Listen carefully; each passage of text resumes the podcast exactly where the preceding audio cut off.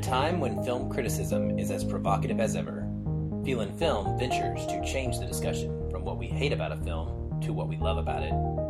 We judge more on emotional experience than technical merit because every movie makes us feel something. Welcome to episode 21 of the Feelin' Film podcast. I'm Aaron, here with Patrick. Hey guys. To talk about one of the all time great musicals, West Side Story. This is our second episode in a row covering a musical film. And if you missed last week's review of Sing Street, we highly recommend that you check that film out and then give the episode a listen. Musicals and music related films have a special place in our hearts, and we're grateful to have the opportunity to talk about and bring more exposure to some of the best in the genre. Also, this week, wrapped up the summer se- session, or season, I guess, of Fantasy Movie League. And our listener, whose Cineplex goes by the name Renepolis, took the crown and also the prize of a $20 gift card. Uh, the next season starts right away, so if you'd like to join the group and compete for the $20 gift card, just go to fantasymovieleague.com, search the league using Feelin' Film with an apostrophe. You got to put the apostrophe in or it won't come up. Uh, the password is positive, and we'll be sure and link to the group in the show notes as well to provide an easier method of getting you guys signed up. Awesome. And once you've done that, you may also want to consider joining our Facebook group. The discussions have been getting better and more interactive each and every week. Our listeners are having a great time chatting about movies, and we'd love to have you be a part of that. There's a link on our website, or you can just search for the Feelin' Film podcast group on Facebook and join that way. Well, Aaron, you saw something in the theater this week that we aren't covering on the show, and I know you wanted to talk about it. So why don't you go ahead and start us off with what we've been up to this week? All right. Well, I would love to do that. I do not go to many movies. Well, let me back that up. That's that phrase taken without context is uh, not true at all. What I should say is that since we started this podcast, I have not been able to go to the theater for a movie where I'm not reviewing it or going to be doing a podcast episode on it for quite some time. I can count maybe one or two over the course of the last six months. So, a, being able to do that or or choosing to do that was a little bit of a relieving experience for me.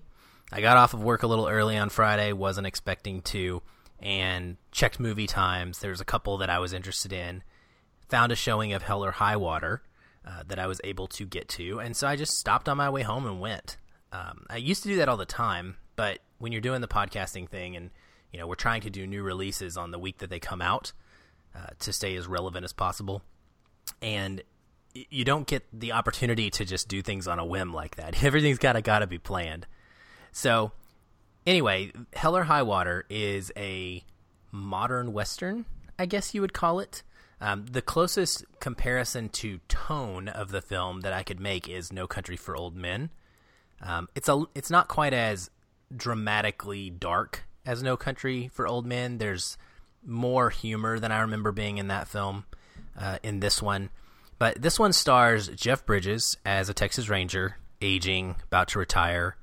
Uh, it's also got Chris Pine, completely different type of role for him, stepping out of the captain's chair in space into uh, this uh, very, you know, poor West Texas boy uh, performance and his brother is played by Ben Foster. Ben Foster's always been a favorite of mine. Um, he's a great character actor. You put him in pretty much anything other than Warcraft, which, and uh, that one was not good for him. But um, you, you, put Ben Foster in almost anything, and he can really act. So uh, the story is just about these two brothers. Um, it's a heist movie. I don't want to go into much more detail than that, but I can tell you I absolutely love this film.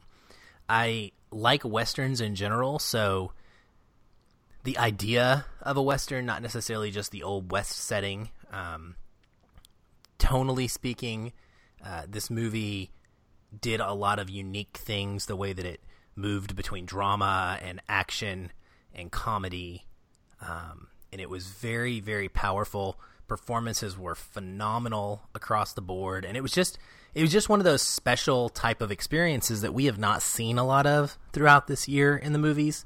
Um, mostly, we've you know, and this is typical. Summer is blockbusters. In your fall and your winter season, you start to get more kind of Oscar fodder, artistic type of films, and I think that this one fits the bill.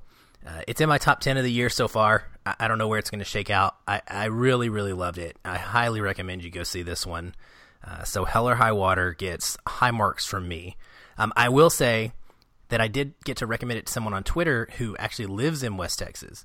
And um, I was parlaying a comment uh, from the Facebook group where somebody had said that the West Texas is basically like another character in this movie.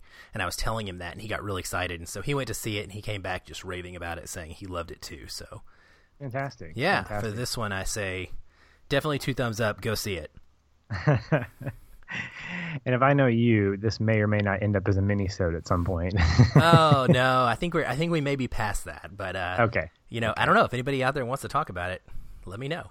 Um, well, well, you had me intrigued. Um, I, I, like westerns uh, to an extent, but when you mentioned that that Jeff Bridges just blows your blows your mind in this in terms of his his acting, um, that's always a, a, plus for me. I've been um, loving him from even as far back as the days of Gettysburg and even Dumb and Dumber to an extent. And uh, so knowing that he's in this is really probably one of the reasons to to go see this. It sounds like. It is. And I know that you probably won't make it to the theater for this one, but it's one that I, I hope that you will check out when it gets on video because I, I do think that you'll particularly really enjoy it. Yeah, I've, I'm I'm compiling a list of movies that are eventually going to make it to my um, after my wife goes to bed list of things to watch. That's a great name for that. so the other thing that I did this week is um, watch some kind of B horror movies, I guess you might call them. Uh, my roommate is a big fan of this kind of genre. Uh, he likes monster movies, and he doesn't really care about acting and technical masterpiece uh, in the films, which is kind of cool. You know, it lines up with my view on watching movies as well. And so we had watched something earlier in the week and really enjoyed it. Uh, Thirty Days a Night of Night, I think it was. Josh Hartnett very highly underrated vampire film, by the way. Just it's really really good. And so we were talking about something in the grocery store, and uh, Alien versus Predator came up, and I was like, yeah, I love the Alien series, but I've never seen that one. It just seems so, you know, cheesy. I like the idea of predators, but you know, I, they can't. They don't have much depth to them. And he's like, no, these th- that movie is like one of my favorites. You got to see it. And I said, you know, okay, cool. So let's just make dinner and sit down and watch it. So we did we made a plan and sat down Saturday evening to watch Alien versus Predator. And I got to tell you, man, I was way pleasantly surprised by that movie. The B level actors in the film did a fantastic job. Um, they played their roles uh, much better than you would ever expect from non, you know, big name type of actors. And the story is just a really good one. It's it goes into depth of uh, the lore a little more of how the aliens got on Earth, what the predators are doing here in the first place, and I, I was blown away by it. Honestly, there's some depth to it that's there uh, that you can pull out of it, and so I really thoroughly enjoyed the film. I, had a good time with it. I was I was shocked to see how much kind of hatred this one had gotten. I just didn't didn't feel like it was worthy of the low ratings that it had. And so when we finished that, uh, if you're part of our Facebook group, th- this actually transpired in real time in our Facebook group because I had posted that I was watching these film, and so some of our listeners were commenting, and um, one of the listeners commented on that post and said, "Avoid the sequel." And I was like, "It's too late," because I had already pushed play on the sequel. We decided to gauntlet go. thrown down. it was, and we had decided to watch uh, Alien versus Predator Requiem right after it, and uh, not so good. I, I gotta say. Um, it it, it, it, the first one really focuses on the alien and the predator, and it stays in that zone of you know, uh, it stays on the fight. This one did not. This one turned teen horror slasher flick, drama comedy, uh, and then put a predator and an alien in the middle of it, and it just did not work for me. Had a couple good scenes, uh, of course, but it, it, was nowhere near as good as Alien versus Predator, the main one. Uh, I, but I will say, my final thoughts on this is just that I really love that franchise. I like it even more than I did before. Predators are flipping awesome, dude. And I got to go back and watch all the Predator movies now. Um, and I hope that maybe one day we get some more Alien versus Predator stuff from better directors um, with more effort put into it, just kind of like the first one had. And I'm also yeah. even more jacked for both the new Alien movies coming out now. The one that's going to be done by uh, Ridley Scott, the follow up to Prometheus, and also I believe we are going to be getting one from the director of District Nine, who I can't remember his name. Neil Blomkamp. Yes, Neil Blomkamp, I believe, is still on on deck to do another Alien film as well. So I'm pumped for all those, and I'm I'm just invested in this lore even more than I ever had been. So Fantastic. good good weekend movies for me. Very cool, man. Yeah. What about you? Well, I uh, was into some documentaries. Shocker, but I wanted to stay specifically into um, a specific type of documentary. I was this week in particular. I've been diving into some of the ESPN Studio 30 for 30s. Olympic Hangover. Yeah, I, I, there's some truth to that because um, I think it was after um, our recording last week. Um, before I went to bed, I queued up one called uh, like Quest for Gold, and it was the Nancy Kerrigan, Tonya Harding uh, fiasco or fiasco, the um, what it is, the uh, investigation or whatever, where you know Tonya Harding was accused of having Nancy Kerrigan kind of axed or, or, mobbed down or something. But as I was, I, I, watched, so I've watched that one. I watched the Four Falls of Buffalo in documenting the, the the Buffalo Bills four trips to the Super Bowl. And let me preface this by saying, if you guys aren't familiar with 30 for 30, these are documentary films about various stories in sports directed by a different director. And I think there are more than 30 at this point. I think 30 for 30 has become sort of a, a misnomer. For, are there only 30? No, there are well over 100. Um, right. Okay. These. It's gone on for multiple seasons now. Okay. And, yeah. So, so each, I guess each season has 30. But anyway, um, I digress but what I wanted to do was there were several that I, several stories, sports stories that I was familiar with, and so I wanted to catch those documentaries because I wanted to personally relive and kind of get more details about things that I hadn't necessarily caught when I was experiencing experiencing them the first time. I think there was one on O.J. Simpson that I watched, uh, of course the Tonya Harding, Nancy Kerrigan one, the Four Falls of Buffalo, but from from a from a spectator point of view, from a from a person who may not be into sports documentaries or may not be familiar with the subject matter, I wanted to see if it would be how interesting a documentary would be if I didn't know much about the subject matter. And so I picked um, a few that I didn't really have much background on. So I watched one called I Hate Christian Laettner about a basketball player from Duke who was ha, had become and still is synonymous with hatred for Duke basketball in general. Did you know that I've seen that one?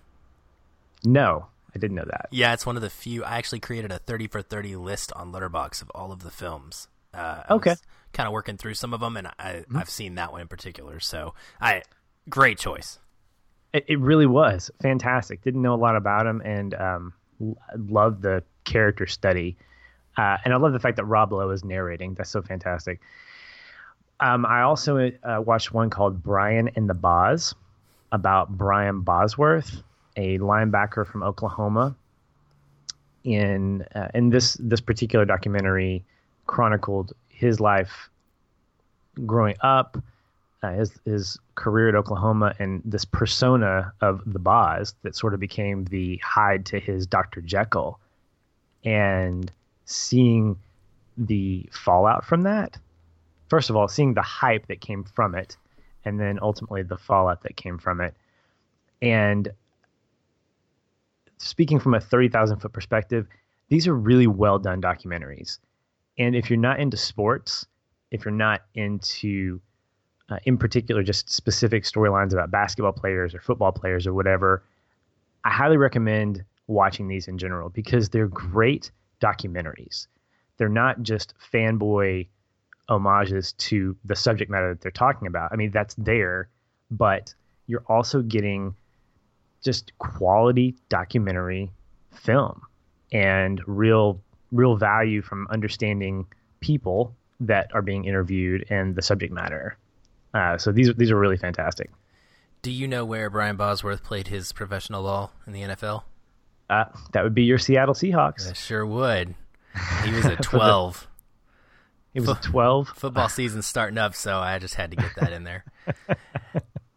I agree so, with you though, Patrick. Like totally. I, I think I think thirty for thirties are fantastic. If I had more time, I would again pick that back up and kind of work my way through some of them. Heck, maybe I will, knowing that you're going to be doing that. But it's it's so cool to see these just one shot tales. Mm-hmm. They're so kind of in a vacuum. You know, like it's one season. That's like the longest you would get, or one game, and just all of the little minutia and history and details behind that. Um, mm-hmm. As lovers of sports and just following stats and following the the storylines of players and coaches' careers, they they provide such a great glimpse into that background and that history of them that mm-hmm. I I totally agree with you. I I like a lot of them. Well, and the thing is for me because I I don't have a ton of time to invest in a two-hour movie, two and a half hour movie like the one we were reviewing this week. I mean, that's a, it's kind of a rare thing. You have to kind of block out that time. These documentaries and documentaries in general are maybe an hour, hour and a half long. So you're getting these just snapshots. You're getting these quick takes that are not so short that you feel like you've, you know, you you want more, but they're not so long that you feel like you have to invest a ton of time. And, and in general, that's why I like documentaries because they're just long enough that I feel like I'm getting a complete story, but not so long that I feel like I have to burn a ton of my time to to watch them. Very cool. Well, should we get on with it and talk yes, about let's. our musical masterpiece that we watched this week? Indeed. Let's do it. So I know that you are a big fan of this film. You chose it um, for the most part. I had never seen it. Full disclosure. Um, I I was actually surprised. I'll say my first thoughts is are this that I was very surprised how much of the music I knew, having never seen the movie. Songs like "I Feel Pretty" and uh, in America, or is it just America? The title of it, just America. Um, things like that, I was familiar with. Even some of the other ones, uh, like Tonight, I believe I'd heard before. Now, I am a musical fan, and so I've got you know uh, playlists that include you know show tune, mo- motion picture soundtracks, and such. So that's probably part of where I've heard these things. Um, but I was just very surprised at how much I knew about this movie without having ever seen it. Um, and that, that just goes to say something culturally, you know, about the staying power of a film. What I knew going in, though, mostly was that this was going to be a kind of retelling of Romeo and Juliet. And sure enough, you know, that's definitely kind of what we got if the Montagues and Capulets were, you know, dancing down the streets of Italy and then, snapping their fingers and lots of snapping of the fingers. Um, so my my general thoughts on this are: I really enjoyed some of it. I liked most of it. I was put off by some of it. Um, and overall, you know, it was a pretty good musical for me. Um, but this is a movie that won Best Picture. Uh, it won 10 Oscars. This is number 41 on AFI, that's the American Film Institute's last top 100 list in 2007. Um, there's only a couple musicals above this one uh, on that list, so I mean that's that's pretty big. 41 of all time is what they're saying this movie is, and I just it wasn't that for me. Um, was not that that great for me. It's good. It was really good, but I didn't have that kind of connection to it. Understandable, man. And uh, going into it with the Feelin' Film influence uh, with me, I I looked at it. I tried to look at it from a non fanboy perspective. It was a, a musical that I grew up with. It was in the pantheon of musicals that I was introduced to, along with like Oklahoma, Bye Bye Birdie, um, when I was in high school. Of course, you and I because we've known each other from high school, you know that I did some musical theater. I have a relatively decent singing voice, not one that would ever get me into a like a a singing institute or whatever. You're being too modest. You have a great voice. but I developed a love for for musicals from from from a performance aspect of it, from this idea that if if we lived in a world where we could just randomly break out in song, that would be kind of cool, and this is what it would look like. So looking at it as an as an quote unquote adult or as someone who is looking at it from a movie standpoint, of course, um, I had some of the same kind of responses you did. I, yeah, I kind of thought, wow, this is a two and a half hour long movie. That intro was five minutes and there was nothing happening. There were no credits. There was just an overture. That was a big part of my problem, to be honest yeah. with you. That put me in a place. Like, it set the movie up for me to be, like, I don't know. I was ready to get into it and I had mm-hmm. to sit there for five minutes. And I, I literally fast forwarded because I thought that my, my thing was broken. I had down, I had gotten the movie, downloaded copy of the movie that I was watching from someone, and I was, I was unable to like. I, I thought it was broken. I really did. I thought it was like not supposed to do that, and I was like, "Where's the image? What is yeah. going on?" And so I'm sure that there's some crazy artistic value behind that, or some reason, and it probably is tied to kind of the psychedelic dream sequences that we get later in the film. But it did, it did impact how I started off watching the movie for sure, and, it did for me as well. Even having a history of it and knowing that that was that was there, I'd forgotten about it. Um, I began to do some research before watching it, and I came across a few articles and some some trivia on IMDb uh, indicating that Stephen Sondheim, in particular, the guy that wrote the lyrics for the for the musical, uh, I think either he or or Bernstein, the guy that wrote the music, didn't like some of the way that the movie adaptation differed from the Broadway production. For instance, when Sondheim wrote the lyrics for um, a few of the songs, he wanted to drop a couple of swear words. I don't know what his motive behind that. Maybe it was to create more impact of the song.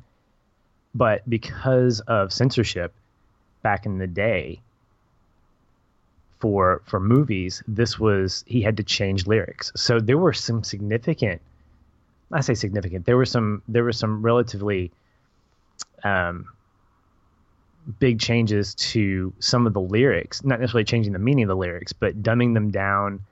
There was um, if you watch the if, if you ever get a chance to watch the stage production of it, the original stage production, some of the numbers are done in a different sequence. For instance, Officer Krupke uh, by the way, there are spoilers coming ahead, so we always forget to do that. But you know, if you're if you've been listening, you know. But the but the Officer Krupke number was actually done after the fight sequence under the under the bridge, but the director wanted to create a rising tension throughout the throughout the movie, and he wanted to be able to keep that tension going. And so by putting Officer Krupke earlier, a lighter version, a lighter song, near the beginning or near the first act of the of the musical, it it helped kind of solidify that tension. And what that told me was that first of all, the directors wanted to make a movie with a musical as its source. And I think that they saw the value of the plot and the themes that were associated with it as being something at the forefront. But what I also love is the fact that they didn't skimp on the musical side. In other words, the choreography was just incredible to me. I mean, it was big, so many big sequences of of, of dancing.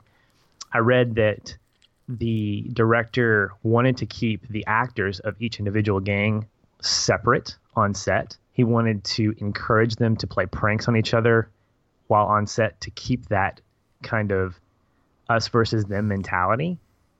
And you know, I don't know a lot of directors of movie musicals. I mean, I don't I don't delve into that. But that's really interesting to me because here's a director and a creative team that are trying to maintain the integrity of a of a story on an equal level to the performance aspect of the musical.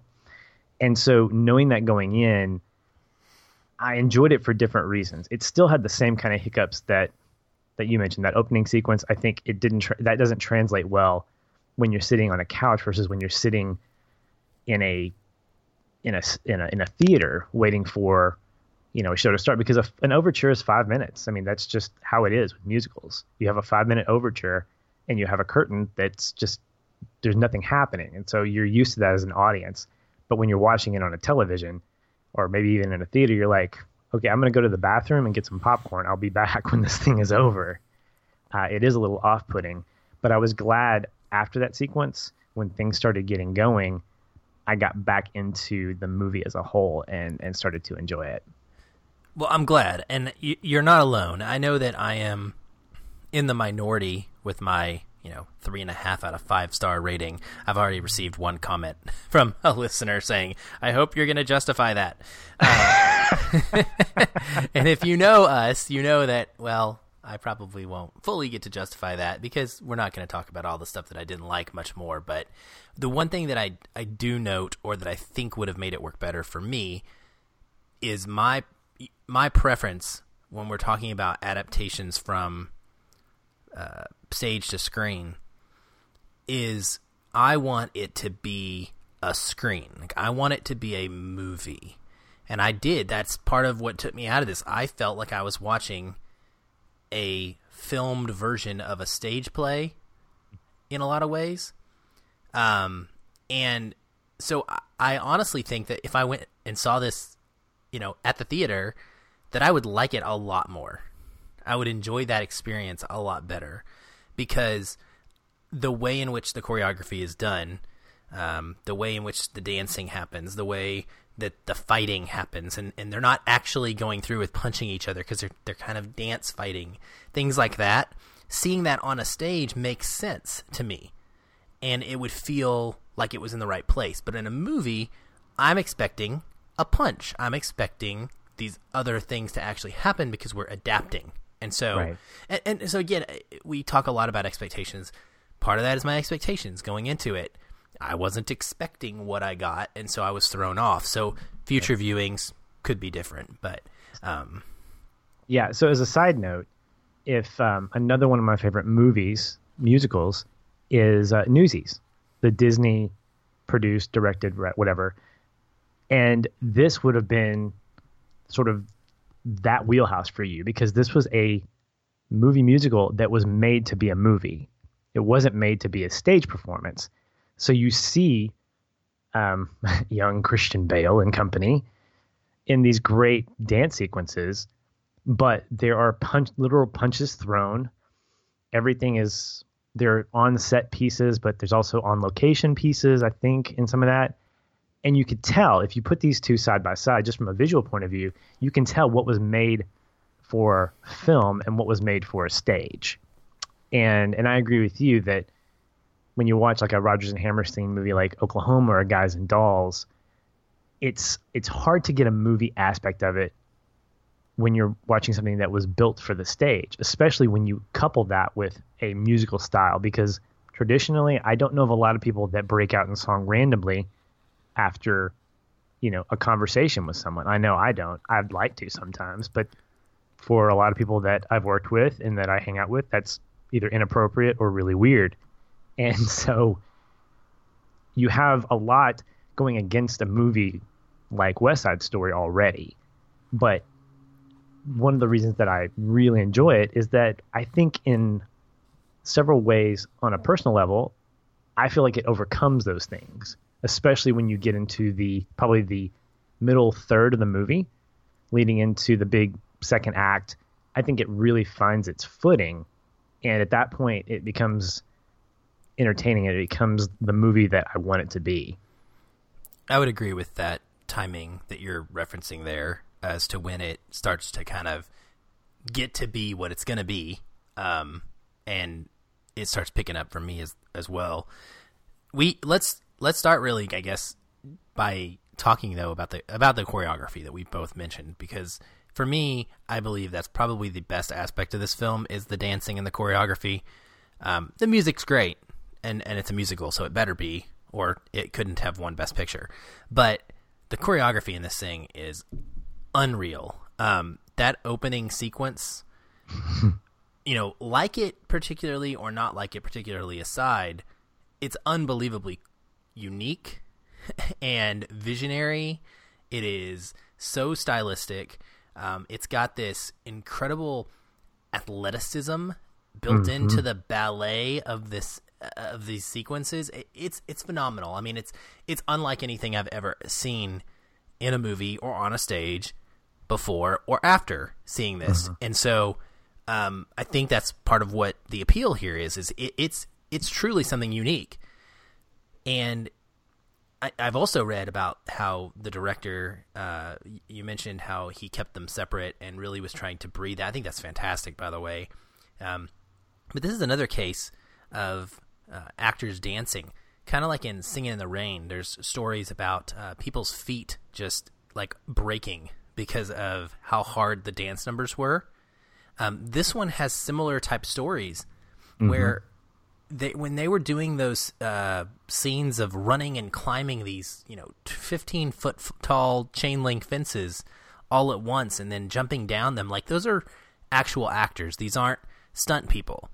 And doing that over and over and over getting like 10 to 15 people to do the same thing with timed to the music correctly is is unreal. I mean I, I can't imagine the amount of work that must have gone into this.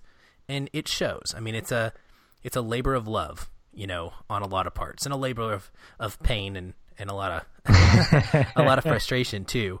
But th- there's just something special about the dancing that no matter what I was feeling about the dialogue or the story aspects and how things were playing out, um, anytime they started dancing, I could be transported and just completely let myself get immersed in the world, mm. and it, it's just it's it's so cool. Um, it's what I will remember most about this film forever.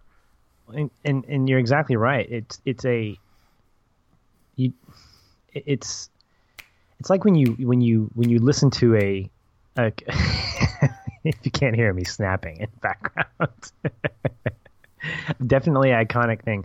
Snapping and whistling are two iconic non-verbal gestures that that happen in this film, which is great. But you know, I think about stand-up comedians, and I think about when we watch a stand-up comic, we hear them tell these stories, and we feel like they're just talking to us. They're just, you know, telling us these stories, and we're laughing at them or not laughing at them. But most of the time, we're laughing because they wouldn't be on TV if they weren't funny. But we fail to just we we don't think about the fact that this is hard stuff. That they come up with this material that one joke leads into the next, which leads into the next. And when I think about the choreography in this, I forget about how hard it is to manage 30 plus people in a room. I mean, you take that opening sequence, for instance, but I was really drawn into the uh, the dance at the gym, where you had jets, you had sharks, and you had other spectators, and you had them doing their thing and the Puerto Rican, almost like these dance off type things. You had the two circles of Puerto Ricans and Americans doing their own separate things. And then you have um, Tony and Maria find, you know, catch each other. And then they go into their own personal thing. And in the background, you see the, the, uh, the dancers change to match their little slow dance moment. And then as they come out of that little dream sequence thing that they're doing, the dancers start changing their movements and then they become back fast paced or whatever it is. Watching that as as just an audience member, I, I don't think about how hard that would be to not only come up with in my head as a choreographer, but to execute with that many people. And I I haven't seen many musicals recently, but I don't recall many musicals that I have seen as having that same caliber and that same immense complexity of of dance sequence of dance of dancing and and choreography in general. Um, and that's that's incredibly impressive beyond just the music and lyrics that that the movie's so famous for.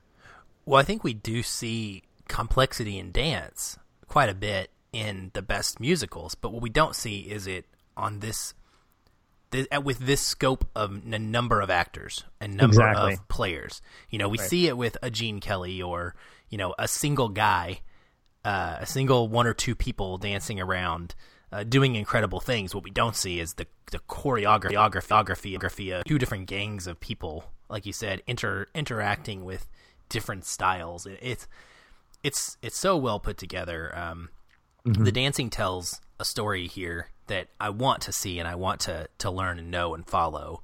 Um, more right. so than the dialogue, frankly, for me. Uh, th- well, and and and you, I'm, I'm sorry. Go ahead, finish. If you, I if... Well, I was just gonna say that I I do really love that dance scene in the in the gym when Tony meets Maria.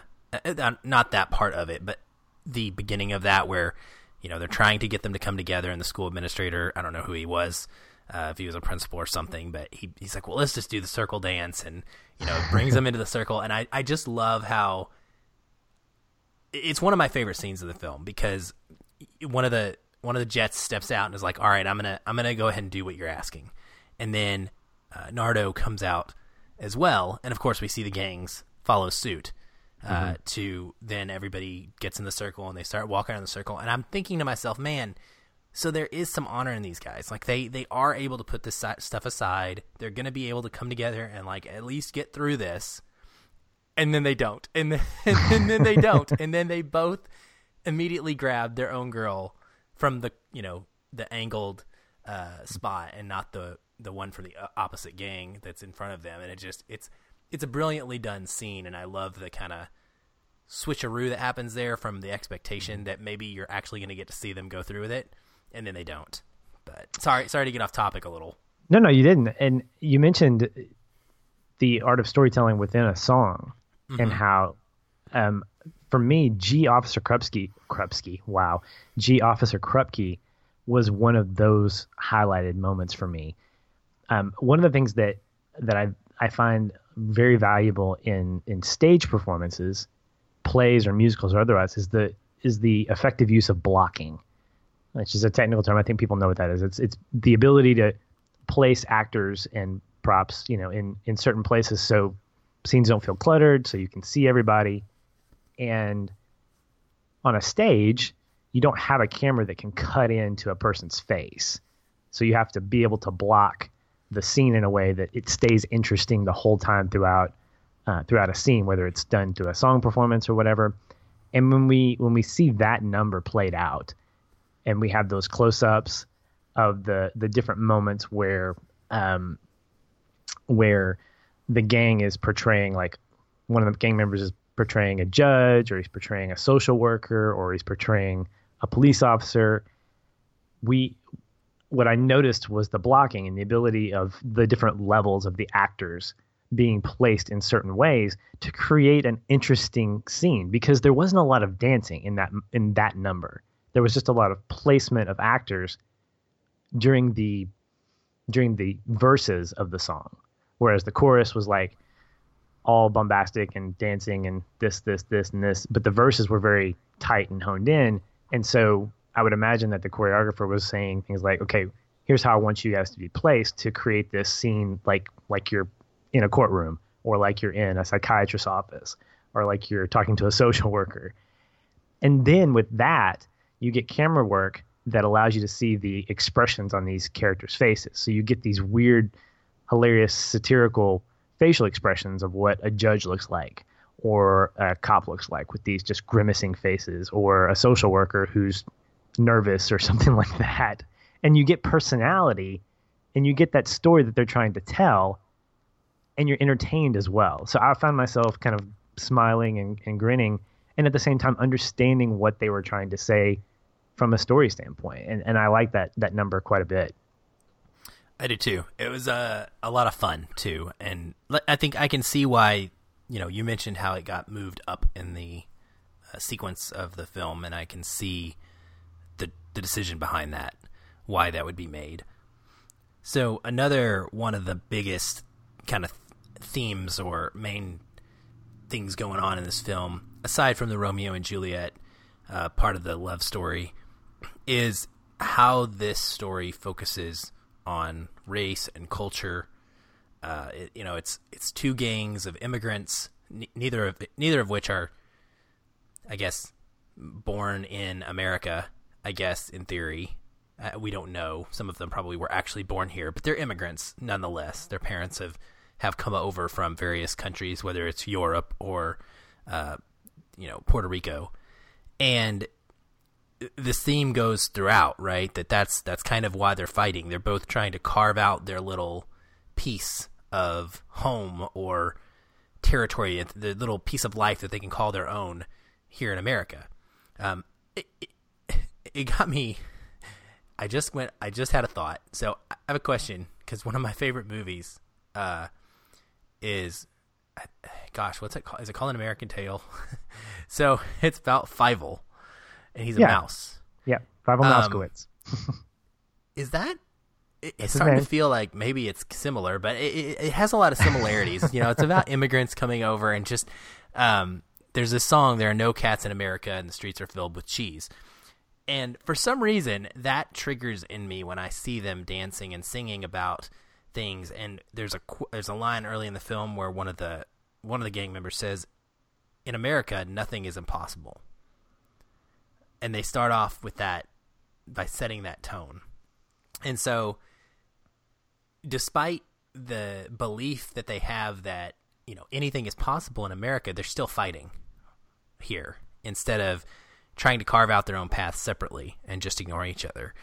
Uh, I so what did you what do you think about the message of the movie? Because if there is one uh, outside of you know true love above all, uh, it- it's it's in the race and the culture depiction that we see here.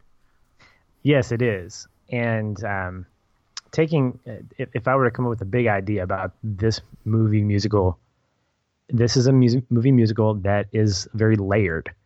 There are layers of themes, there are layers of characters in terms of what we see is not necessarily what we get.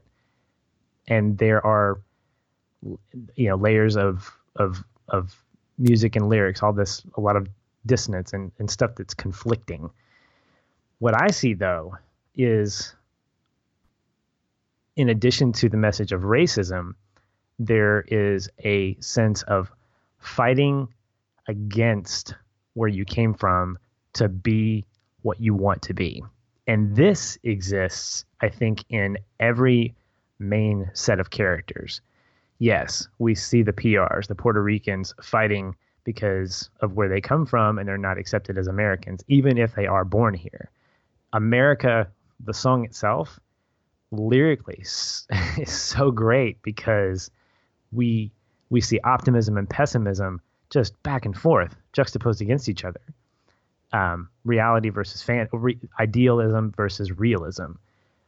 But there's also the the complexity of of the Jets. You know, not only fighting their turf against the Sharks, but also fighting against the establishment of the police department. Like the, I don't remember what the captain's name is. It wasn't Krupke, but it was his his boss or whoever. You know, he emits a sense of of real hatred towards the PRs, racially speaking, but he doesn't have much more respect for the Jets. In fact, I think at some point he almost considers them his kind of his weapon or his his lackeys. Like, yeah, you guys can take care of this for me. You know, I can get a promotion and you guys can have your streets back. And so they're sort of just used as tools. And I think the the PRs, the Jets, um, you have Maria and Tony are trying to get away from historically who they are, at least fighting against that, and at the same time trying to become who they are um, as individuals, as as groups of people, and, and and we see a sense of internal fighting, like within each one of them, but also external fighting because they're all fighting to be something more than who they are sort of depicted to be or who they're stereotyped to be, um, either because of where they come from, or who their parents were, or who they formerly were, uh, and, and and that's a that's a strong that's a strong message. It's one that I think is hard to depict in a musical because you're trying to be serious and you have somebody throwing a ballet type punch at somebody. and again, I think that's where the music helps and the lyrics help with that. But it's it's a challenge. That kind of theme uh, in the in the world where if you watch this in, the, in a day when you have movies like Crash that exist, or movies about apartheid or The Help, it's hard to take a musical that has this kind of message very seriously because it almost can come across as somewhat preachy in some ways, and um, and you know it, that could be a product of the fact that it was done in the '60s and not in 2016. You know. Oh, for sure it could, and it's funny that you mentioned preachy because that is something I pulled out of this, and oddly enough, it was it's one of my favorite characters in the film uh, that is kind of preachy, and though his dialogue could very well be seen as well, duh.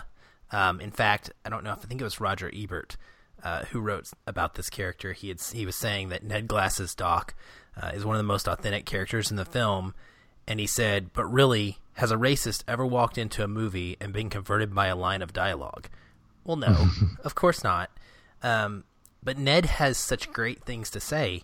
You know, at one point he says, "You kids make this world lousy. When will you stop?" And another point he says, "Weapons? You couldn't just play basketball?"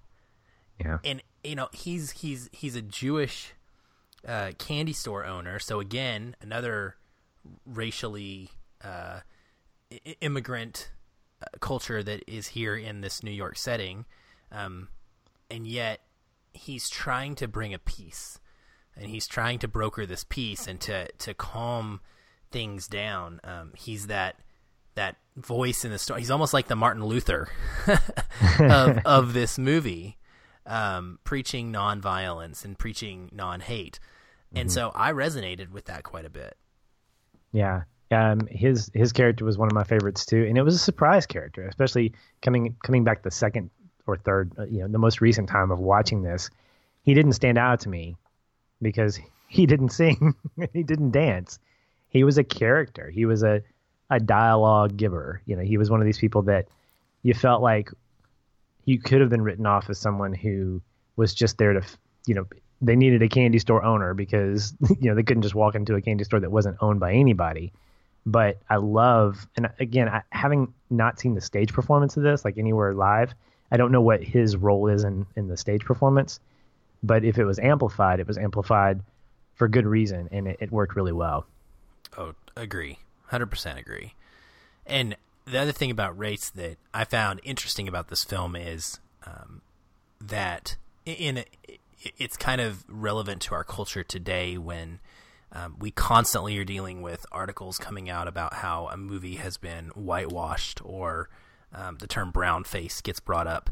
Mm-hmm. And, you know, this is a film that experienced that. We have a stunning lead actress, by the way, Natalie Wood, yes. um, who I, I got to tell you, the cool thing about watching these films for me is just seeing someone, seeing a woman so elegantly beautiful with zero sexualization about her.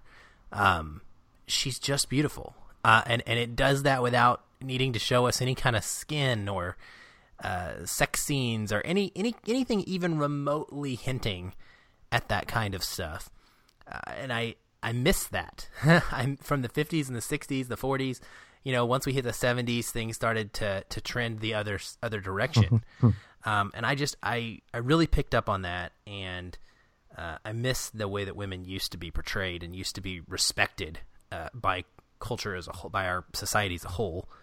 Um, but Natalie Wood is an actress who is not Puerto Rican. She's actually Russian, and she plays the primary, you know, protagonist here, uh, female speak wise, the Juliet, so to speak, from Maria.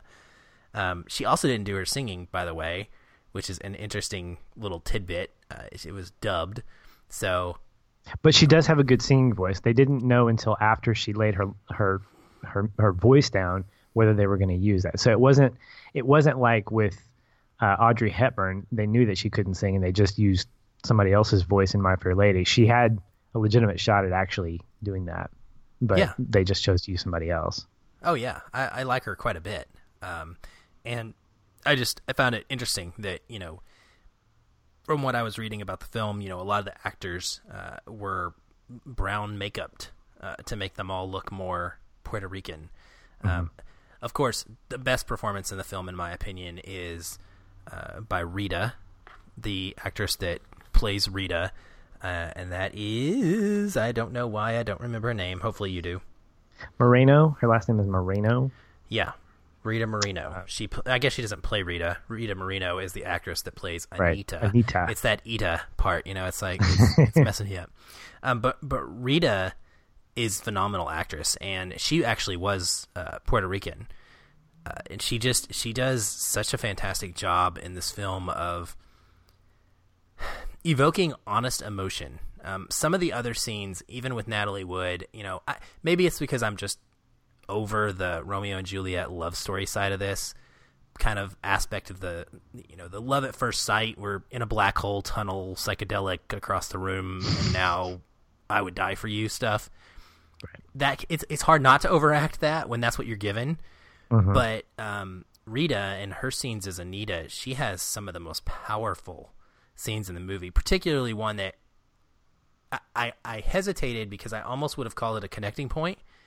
Um, but it was painful for me, and I, I didn't know if I wanted to uh, to consider that the the most impactful scene in the movie.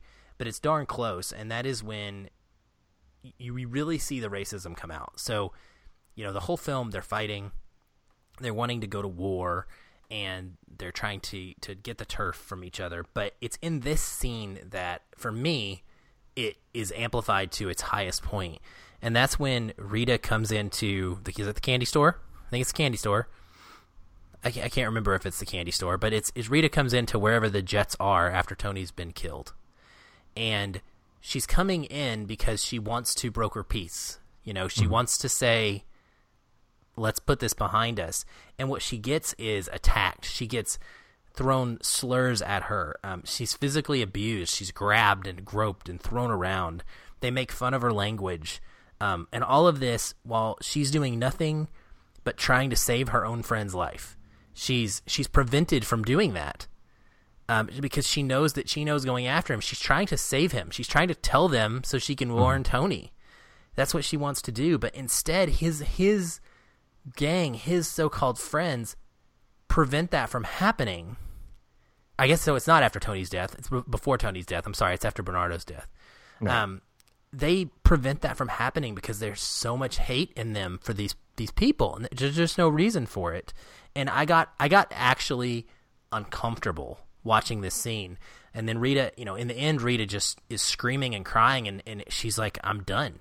I'm done. I am now. I am filled with hate. I have gone from being compassionate and loving, be, but because of what you have done to me and shown me, now I am filled with hate as well, and I don't care anymore. Let let come what may." Um, and it's just that to me, that's more tragic than the love story death aspect of this film. Absolutely. Rita is um, her character of Anita is so strong, and she has no problem standing up to her boyfriend Bernardo. And it's funny at first, uh, particularly the scene after America when they're getting ready to go to the War Council, and he says, uh, "You know, he says, well, I see you later," and she goes, "That depends. Will you you know, will you just avoid this war council? And he says, why can't I have both? And she goes, no, you can't have both. And it's it, it's very playful, but we see her strength kind of coming out there. That scene that you mentioned in particular of her with the with the Jets, I was reading some trivia on that, and the uh, when they were filming that, she was reduced to tears when she was harassed, uh, and was nearly raped by the Jets is it brought back memories of when the actress was raped as a child. And when she started crying, the Jets immediately stopped what they were doing and tried to comfort her uh, while pointing out that the audience was going to hate them for what they were doing. So you want to talk about a real performance that goes beyond just being uh, dramatic. I mean, this came from a personal place of hers, and I mean, I can see why this was almost a connecting point because we got we got some real stuff there and um, again, this is this is why the as the as the movie progressed, this is why it got better for me because it became important. It became less about choreography and about dance sequences, although those were there, and it became more of a movie. It became more of a plot driven story. And and I love that it elevated itself beyond just Romeo and Juliet. Because to me, that was source material at that point. It was a launching pad, and it it, it had the boldness and the risk to to tell a bigger story about racism and about misunderstanding and what that can lead to and how that changes people. Uh, and I think that um, Anita's character is one of those that embodies a lot of that. Yeah, she does, and and that's actually that's a really cool story. I'm glad you told that and found that piece of uh, history there because it makes it not only more tragic, but it makes it redeemed um, to me to know that these actors. Uh, it, it the, the Jets performance. It, it, it, amplifies the Jets performance for me as well, uh, because knowing what knowing what they knew, they had to act as they did, and now knowing that they had compassionate hearts for the real the real life actors um, who didn't want to do this to her. You know, they didn't want to put her through this. They had to act as well um, to do this, and so yeah, that's a that is a very phenomenal story, and um, it, it's certainly one of the the top couple scenes that I will remember forever coming out of this. Uh, so, are there any other main scenes you wanted to mention and bring up before we do connecting point? I I do want to I do want to get our favorite songs at some point as well. okay, well, I do actually. Uh, my favorite song is quint is the quintet. It's essentially it, I mean it's called quintet, but it's it's the it's the stacked vocals and music of Jets, Sharks, Anita, uh, Tony, and Maria, leading up to everything that was about to go down with the Rumble and everything. Um, there's a there's a book that um, called um, it's it's a long title, but the beginning of it something something's coming, something good, and it's about the the the music and lyrics of West Side Story and how they help to elevate the the overall theme of the uh, of the movie. It's by Misha Berson, and she's talking about this particular number. And uh, I'm gonna, I'm just going to quote her because she says it better than I do. She says, in this t- uh, tumultuous prelude to the Rumble, Bernstein gives all the youthful West Side Story figures a magnificent outlet for their mutual anticipation. From different corners of the neighborhood come the sounds of ferocity, bigotry, adoration, lust, a chorus of clashing hopes and fears. What in the balcony scene was a rhapsody becomes something else entirely here a call to arms, a prayer, an erotic promise. And then she goes on to talk about Bernstein's dissonant sounds, where he has like double time music right on top of triple time music. Um, I'm I'm not a musical you know guru. I don't I don't know a ton about this stuff, but I knew enough when I was in college. I took a class, and this particular song came out um, as an example of of the great use of creating various time signatures on one song and how that worked to create a sense of of conflict. And you have all these characters singing about something entirely different and everything is tied into the word tonight. So tonight the jets and the sharks are going to battle and they're going to get you know the jets are saying the sharks are going to get what's theirs and vice versa. Tonight uh, anita is going to get her kicks. Uh, you mentioned that natalie wood we're you know we, we, we're, we're missing that time period when women were not overly sexualized when their elegance stood out. Well anita is not that. She is clearly unapologetic about her sexuality. And her portion of this song emphasizes that like she's gonna she's gonna have some fun after the rumble tonight. And then you have of course maria and tony uh, that when they're singing their portion of tonight they're talking about they're they're they're ready to see each other. They're ready to start this new life together. Knowing that about the song coupled with just the again the complexity of how it's written um, it sounds chaotic but it's done for good reason. Like it's it's an organized chaos, and it's one of those things that's it wasn't done accidentally. It it it may sound quote bad, may sound like not harmonious, but that's the point. It's not meant to sound that way. And at the same time, there are portions of it that do sound together. and it just it's a it's a brilliant piece of of music, and I think Sondheim and Bernstein really knocked it out of the park. I love that.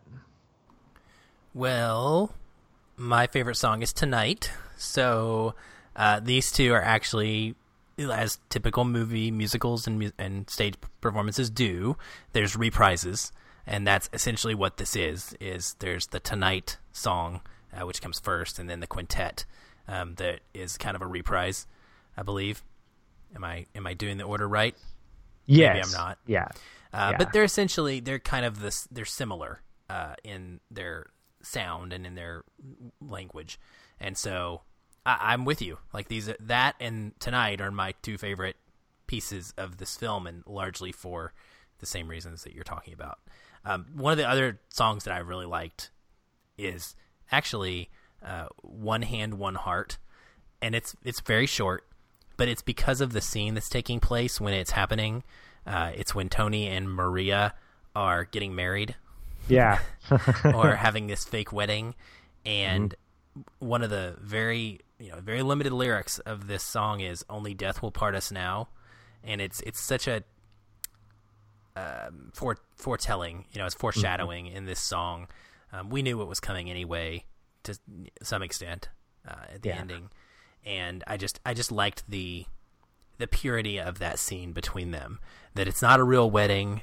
Um, that they're pretending, um, but they're doing what they can and making the best of it. And so that was kind of my favorite little lovey moment of this film. Yeah, I like the uh, I like the beginning portion of that when they were sort of joking and talking to his parents and talking to her parents, and they were using the mannequins to to emulate that. I thought that was really cool. Leading up to that song, that was really really, really fun. Oh yeah. Any anything else that you want to mention? You know, I just uh, just as a side note, I love the the names of the of the cast. I love the cast of characters. Things like, uh, in particular, the Jets. I just love names like Riff, Ice, Baby John, Action. I mean, I would love to be called Action. I mean, I know Not I'm, I'm not gonna. not I, calling I know Action. you- don't call me Action, but it'd be cool to be called something like Action. And uh, with the with the um, uh, cool number, th- those names really came out. Cool, you know, easy baby John or easy action. It just, you know, the the dialect and the language of the day uh, made me smile. Uh, I think I, what was it, uh, Riff when he was talking to Tony, trying to get him to to join up at the beginning. He's like, "Hey, maybe what you're looking for is going to be twitching at the dance tonight." I mean, love that line. It's so much fun. Uh, I just I, I love that language. It's really cool. I I agree. I agree. At times I didn't know what they were saying, but I do agree. I like the uh, authenticity of it. Uh, Yeah. One one other thing that I I did love as well at the end. Um, I like that this was not your typical Romeo and Juliet ending, um, where Juliet then murders herself. I like the change up uh, that West Side Story gives it, where Rita does not do that. Uh, not Rita, um, where Anita? Maria does not do that. Maria. Um, But I like that when when uh, she's having her breakdown, and uh, she she basically comes out and she calls everybody out, and she just tells them she's like, hate killed all three of these guys, uh, and then when the Jets go to pick up Tony's body, and a couple of the sharks come and grab him. Without even thinking, they just grab grab a hold of Tony's body. And there, there's this pause in this very short moment where they're frozen, looking at each other, and then they continue. Um, that was the kind of redemption moment uh, that I need in a movie that's got a lot of tragedy in it. Um, Yeah. I liked seeing that a lot because it really it showed that despite all of this stuff that's gone on, that maybe maybe there's hope and that people could learn from this and they they could they could change. Yeah. Yeah. So if if those moments were not your connecting point, I'm curious to know what yours was. Well, my connecting point was everything about the gang fight scene. Um, the escalation of the gang fight scene at the Rumble. Just from the moment that they jump the fence and they start feeling each other out and getting to the point of actually ready to throw blows. Uh, I love the I love the way that it goes from a somewhat honorable thing. Uh, you know, they go through this war council. They they hash it out. There's rules, and they're very they're very particular, and they're very strict about following the rules. We have to follow these rules. We're not going to do this unfairly. And so they set the rules together. They have this meeting. And so it's it's an honorable thing. It's supposed to be an honorable thing, right? This one-on-one fight, no weapons. Um, and so they they start that out and it just as with most things there's so much tension so much like underlying hatred that it's fighting that I that that hatred inside them is fighting against their idealism of wanting it to be an honorable thing and wanting to do this the right way. And so ultimately, of course, knives get drawn. Um, it escalates from there. Riff is accidentally killed, I, I guess you could say. I, I hesitate to use the word accidentally when you're using a knife and someone's rushing at you. You should you should be aware that if that knife goes in that person's chest or or stomach, like they're probably going to die. Um, so it's kind of an accident, kind of not. Uh, and then, of course, uh, Tony, you know, in cold blood, murdering Bernardo in in revenge, in retaliation. So it just it just keeps escalating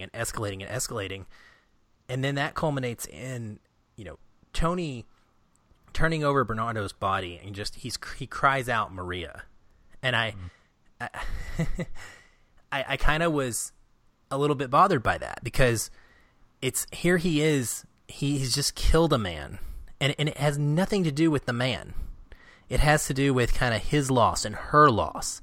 And i think maybe that's supposed to be showing us tony's love for maria is that he's so concerned that he just killed her brother. But there's so much separation that that proves between the jets and the sharks there's so much hatred there's so much lack of even seeing each other as humans mm-hmm. that he's not freaking out and, and crying out Bernardo. Like, why have I just killed you, Bernardo? He's screaming Maria. And he knows that nothing is ever going to be the same. And and then the next scene as this progresses, we get to see kind of what Maria was doing when this whole thing was taking place and we see that she was dancing on the rooftop, oblivious, completely in love, and then she finds out, you know, what's happened and, and it just again it's this this idea of escalation. She's only concerned about Tony in the beginning, and Anita is trying to tell her, "No, he's killed your brother. Like, why are you worried about Tony? Your brother was in this fight. Why is your first thought not him?"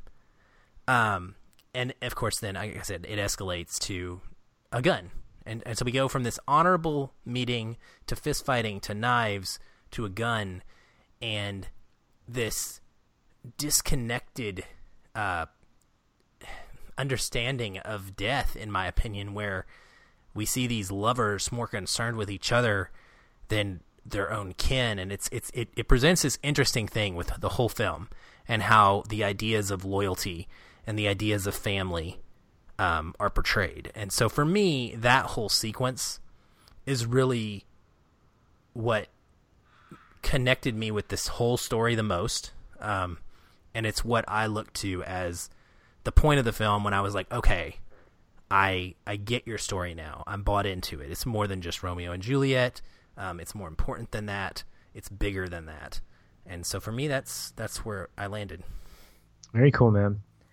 My my connecting point is is a weird one, at least one that I didn't expect to to to land on because yours that you just mentioned, along with the one that was almost your connecting point, were definitely front runners, but it's the it's the scene in the candy store, like the initial one where the the the Jets and the Sharks are going to have their their war council meeting, and there's a convers it, it's two pieces. There's a conversation between the candy store owner and the kids, and he's and he's he's saying what we mentioned earlier. You know, why don't you know why don't you just play basketball? And he he he makes a comment to action and he, he says you know you're or to the general group but action responds to it he talks about you know when i was your age you know we didn't do stuff like this and and action goes you know what he basically says you know what my father when he was his age and when my grandfather was his age well you guys don't understand us you aren't you're not us when we're our age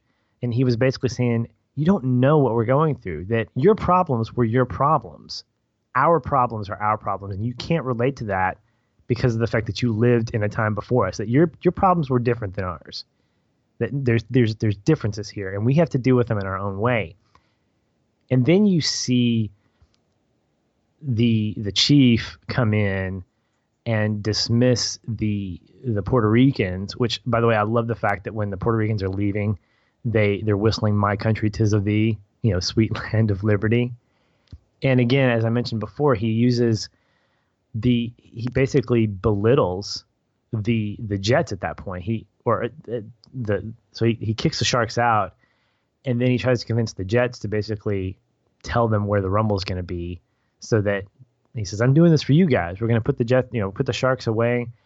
And then he starts getting mad because they're not cooperating with him, and he starts ripping into them and saying, uh, "I think uh, for action specifically, again, love the name, and I, but I love the character." He goes how's the action on your mom's side of the street action? And this is after like two or three different things that he's trying to do to taunt some of the members to get them riled up. And what that tells, what that told me, and how I connected with that was the fact that, like you, that's when the Romeo and Juliet story didn't dissolve, but it became a part of something else. And that's when I really saw that these characters have depth. They have a past. They have a history. They have a reason for wanting to be who they are.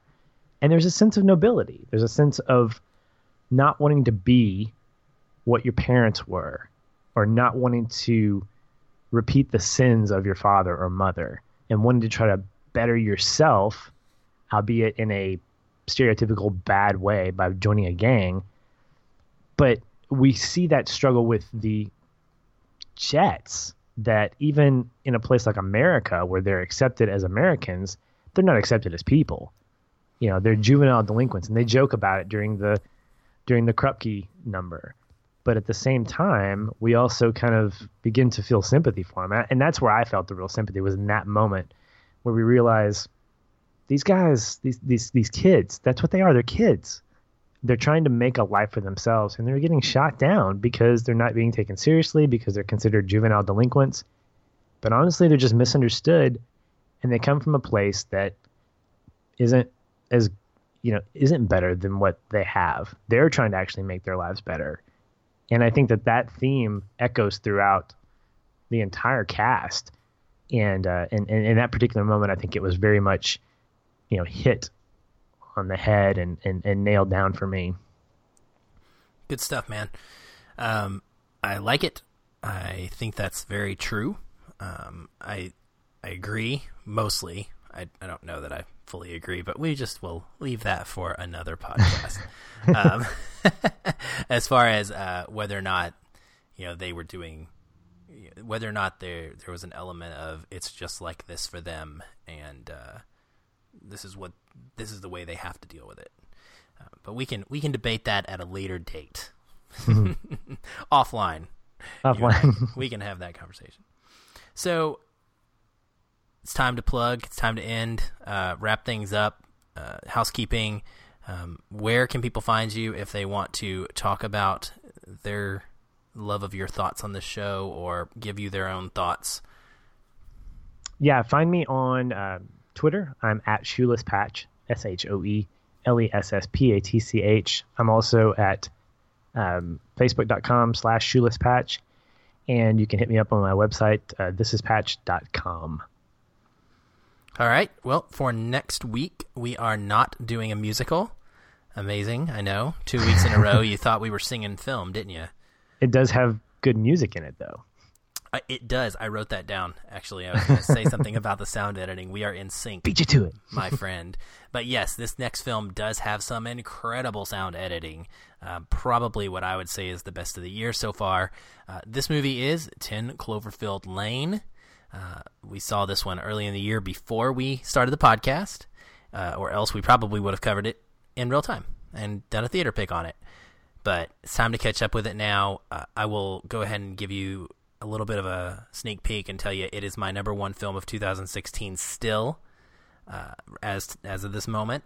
So I really love this one. You're going to get to hear me gush about it, uh, and Patrick may not quite feel the same way. So should make for an interesting conversation. It will definitely make for good conversation. Um, another thing I wanted to mention is this past week I had the opportunity to guest host on the Cinescope Podcast. Uh, that's C I N E S C O P E, Cinescope. Uh, you can find them on Twitter at Cinescope Pod. Uh, you can also find them on Facebook, and he's everywhere. He's on iTunes, uh, everywhere you can imagine. He has a website as well. But Google and look up Cinescope Podcast. I got to talk about Blade Runner, which is one of my favorite films of all time. And I, Chad was awesome. It was a really good conversation we got to have about the movie. Chad's podcast, Cinescope, is very similar to ours in that it celebrates the best aspects of film. Uh, he does kind of topically, he talks about characters and story and music. Uh, and his show has on guest hosts who pick their favorite movies to discuss. So they're always talking about a movie that they really enjoy, not necessarily movies that they don't like. And so they're a lot like us. They they give it an honest opinion, but then they focus on the positive stuff. And I really enjoy his show. It was an honor to be on it, so I hope that you'll all go listen to that. It was a very fun talk, and like I said, it's the only time I've ever gotten a podcast on Blade Runner, so I was geeking out. Very cool, man. I just want to throw in a real quick recommendation. I mentioned earlier in the show the uh, the book Something's Coming. It's actually the the full the I can't remember the full name of it, but um, it's uh, something. Oh, sorry, it's Something's Coming, Something Good, West Side Story, and the American Imagination. You can find it on Amazon. Uh, there's a used a slew of used books that are for like dirt cheap, like 45 cents to $3 to $4 or whatever. So I would highly recommend it. It's a it's a good book. Again, if you want to look at the kind of the breakdown of the movie, uh, if if you're a fan like me, it's it's worth checking out. So uh, so check it out on Amazon. It's at Barnes and Noble, Books a Million. You know all your all your famous online retailers for books and such. Cool. Well, if you want to, go look that one up. And last, you can find me online if you want to hit me up at Aaron L. White, A R A A R O N E L W H I T E. Uh, you can follow me on Twitter, Facebook, anywhere you can search that name. I'm there. Uh, also, the show, the Twitter, Feelin Film, F E E L I N F I L M, Facebook, the Facebook group we've already mentioned. And last but not least, another plug get in the Fantasy Movie League. You've only got a handful of days. Get signed up, join it, compete. It's a lot of fun. Smack Talk has been going on, and uh, it's a great challenge. It's, it's, a lot harder than it looks or than you and, may think. And, and just for posterity, I will turn on my email notifications that tell me when to make my picks so that I won't be absent this go around. I apologize for that. That was slightly unintentional for me to just completely bail out on the summer uh, movie picks. So I apologize. Sounds good. It'll be good to have you in there and see how you do. Well, for us, that's it for this episode. So until next time, stay positive and keep feeling film.